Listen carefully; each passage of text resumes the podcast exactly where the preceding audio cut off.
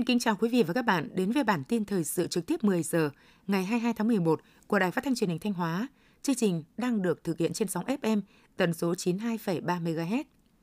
Thưa quý vị và các bạn, theo Sở Công Thương Thanh Hóa, toàn tỉnh hiện có 112 doanh nghiệp có quan hệ hợp tác xuất khẩu sang Hàn Quốc với giá trị xuất khẩu trung bình đạt khoảng 250 đến 270 triệu đô la Mỹ mỗi năm. Tuy có tăng trưởng, nhưng con số này đang chiếm tỷ lệ rất nhỏ, khoảng 5% kim ngạch xuất khẩu hàng hóa toàn tỉnh. Các mặt hàng xuất khẩu chủ yếu hiện nay là may mặc, giày dép, thủy sản, thủ công mỹ nghệ, đá ốp lát. Với quan hệ hợp tác tốt đẹp giữa hai bên, cùng nhiều hiệp định thương mại tự do đa phương, song phương giữa Việt Nam và Hàn Quốc đã ký kết, dư địa hợp tác xuất khẩu từ thị trường Thanh Hóa sang Hàn Quốc còn rất lớn. Ngoài các sản phẩm truyền thống, Thanh Hóa còn nhiều sản phẩm nông thủy sản khác đủ tiêu chuẩn và được ưa chuộng tại thị trường Hàn Quốc như dưa lưới, dưa chuột, dưa vàng, nước mắm, các loại dược liệu. Từ đầu năm 2023 đến nay, các cấp ủy Đảng, chính quyền huyện Quan Hóa đã tập trung lãnh đạo, chỉ đạo các nhiệm vụ thực hiện chương trình mục tiêu quốc gia xây dựng nông thôn mới, đạt nhiều kết quả quan trọng. Đến ngày 10 tháng 11 năm 2023, tổng tiêu chí xã nông thôn mới toàn huyện đạt 145 trên 266 tiêu chí, bình quân số tiêu chí xã nông thôn mới đạt 10,35 tiêu chí một xã. Tổng số tiêu chí xã nông thôn mới nâng cao toàn huyện đạt 75 trên 266 tiêu chí, bình quân số tiêu chí xã nông thôn mới nâng cao đạt 5,35 tiêu chí một xã. Năm 2023, huyện có thêm một sản phẩm được công nhận sản phẩm ô cốp 3 sao, nâng tổng số sản phẩm ô cốp của toàn huyện lên 6 sản phẩm được công nhận 3 sao.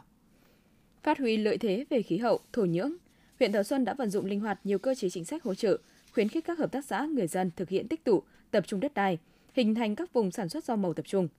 Tính đến tháng 11 năm 2023, toàn huyện đã phát triển được 6 vùng sản xuất quy mô lớn, tập trung phát triển để hình thành vùng chuyên canh sử dụng công nghệ cao, theo chuỗi giá trị từ sản xuất đến tiêu thụ, sản xuất các sản phẩm an toàn theo tiêu chuẩn cao Việt Gáp, Tổng diện tích hơn 40 ha. Theo tính toán của các hộ, 1 hecta rau cho doanh thu bình quân từ 300 đến 300 triệu đồng một hecta một năm. Hàng năm huyện Hoàng Hóa có hơn 20.000 hecta cây trồng. Huyện cũng đã hình thành nhiều vùng sản xuất tập trung cây trồng chủ lực. Tuy nhiên, mới chỉ có 5 mã số vùng trồng nội địa được cấp cho các vùng sản xuất lúa, chưa có mã số vùng trồng xuất khẩu. Trên thực tế, để một mã số vùng trồng được cấp, thời gian triển khai thực hiện có thể phải kéo dài từ 6 tháng đến 1 năm. Thủ tục cấp mã số vùng trồng cũng khá phức tạp. Việc phát triển mã số vùng trồng trên địa bàn huyện Hoàng Hóa mới chỉ triển khai được ở các địa phương đã đạt chuẩn nông thôn mới nâng cao. Do đó, sau năm mã số được cấp, Hoàng Hóa chưa có thêm bất kỳ đơn vị nào đăng ký và phát triển vùng sản xuất theo tiêu chuẩn cấp mã số vùng trồng.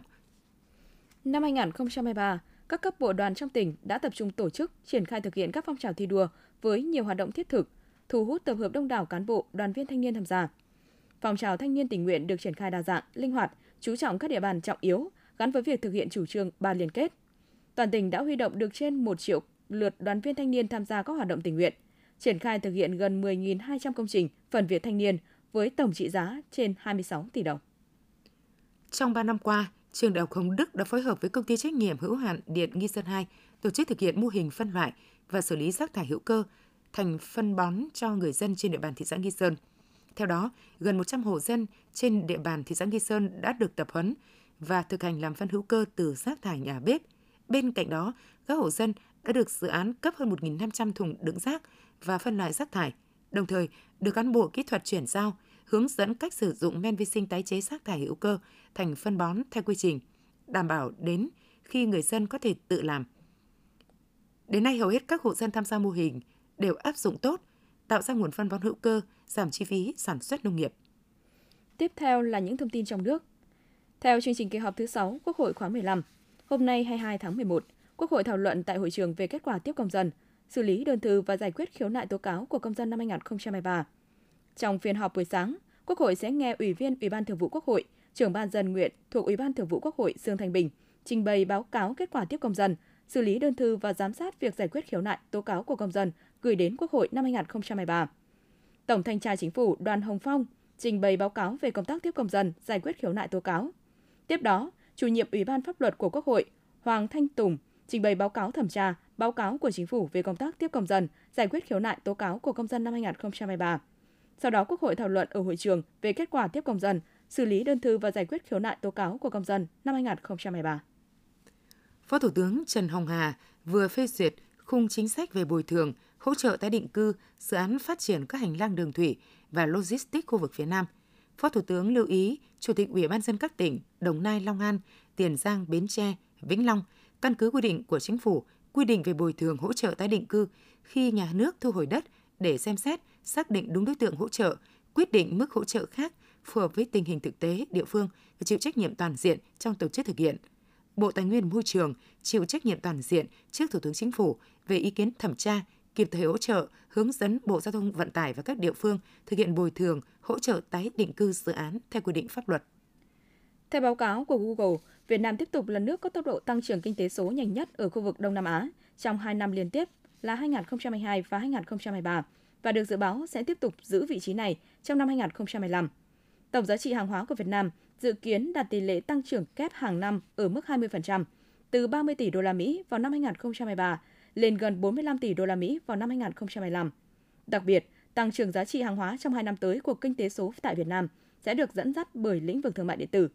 Nhiều chuyên gia kinh tế cũng nhận định, năm 2023 và các năm tiếp theo, với đà tăng trưởng mạnh mẽ, thị trường thương mại điện tử và kinh tế số Việt Nam sẽ còn phát triển nhanh hơn và tạo đà cho kinh tế phát triển. Theo Hiệp hội Doanh nghiệp châu Âu tại Việt Nam, sức hấp dẫn đầu tư toàn cầu của Việt Nam vẫn mạnh mẽ. Trong số 1.300 doanh nghiệp châu Âu được khảo sát lấy ý kiến, có đến 63% doanh nghiệp đã xếp Việt Nam vào top 10 điểm đến hàng đầu của doanh nghiệp có vốn đầu tư nước ngoài. Đáng chú ý, 31% xếp Việt Nam vào top 3, trong đó con số ấn tượng là 16% các người Việt Nam là điểm đến đầu tư hàng đầu. Hơn một nửa số người được khảo sát dự đoán sẽ tăng cường đầu tư trực tiếp nước ngoài vào Việt Nam khi năm 2023 gần kết thúc. Bộ Nông nghiệp và Phát triển Nông thôn vừa phê duyệt dự án xây dựng khu neo đậu tránh trú bão cho tàu thuyền kết hợp cảng cá tại Bắc Sông Danh, phường Quảng Phúc, thị xã Ba Đồn của tỉnh, với tổng vốn đầu tư lên đến gần 350 tỷ đồng. Dự án khu neo đậu tránh trú bão và cảng cá Bắc Sông Danh được đầu tư gồm nhiều hạng mục như trụ neo, kè bờ, phao neo, nạo vét đảm bảo độ sâu khu vực neo đậu, hệ thống báo hiệu và công trình hạ tầng kỹ thuật thiết yếu phục vụ khu neo đậu. Khi dự án hoàn thành và đưa vào sử dụng, sẽ đảm bảo cho từ 800 đến 1.000 tàu thuyền có công suất đến 1.000 CV vào neo đậu tránh chú bão. Lần đầu tiên sự kiện Festival Tôm Cà Mau và Diễn đàn kết nối sản phẩm ô cóp đồng bằng sông Cửu Long được tổ chức với chủ đề Festival Tôm Cà Mau 2023, tự hào thương hiệu Việt diễn ra vào ngày 10 tháng 12. Chương trình khai mạc được tổ chức với hình thức sân khấu hóa, các chương trình văn nghệ mang đậm dấu ấn đặc trưng của vùng đất con người Cà Mau. Ngoài ra, còn có không gian trưng bày triển lãm thương mại ngành tôm và sản phẩm ô cóp với khoảng 400 gian hàng tham gia, diễn ra từ ngày 10 đến 13 tháng 12.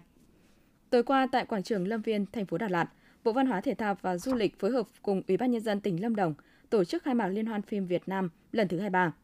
Liên hoan phim Việt Nam lần thứ 23 có 91 tác phẩm được tuyển chọn vào chương trình dự thi, gồm 16 phim truyện, 31 phim tài liệu, 19 phim khoa học, 25 phim hoạt hình. Chương trình phim toàn cảnh có 56 bộ phim được tuyển chọn, gồm 14 phim truyện, 20 phim tài liệu, 4 phim khoa học, 18 phim hoạt hình.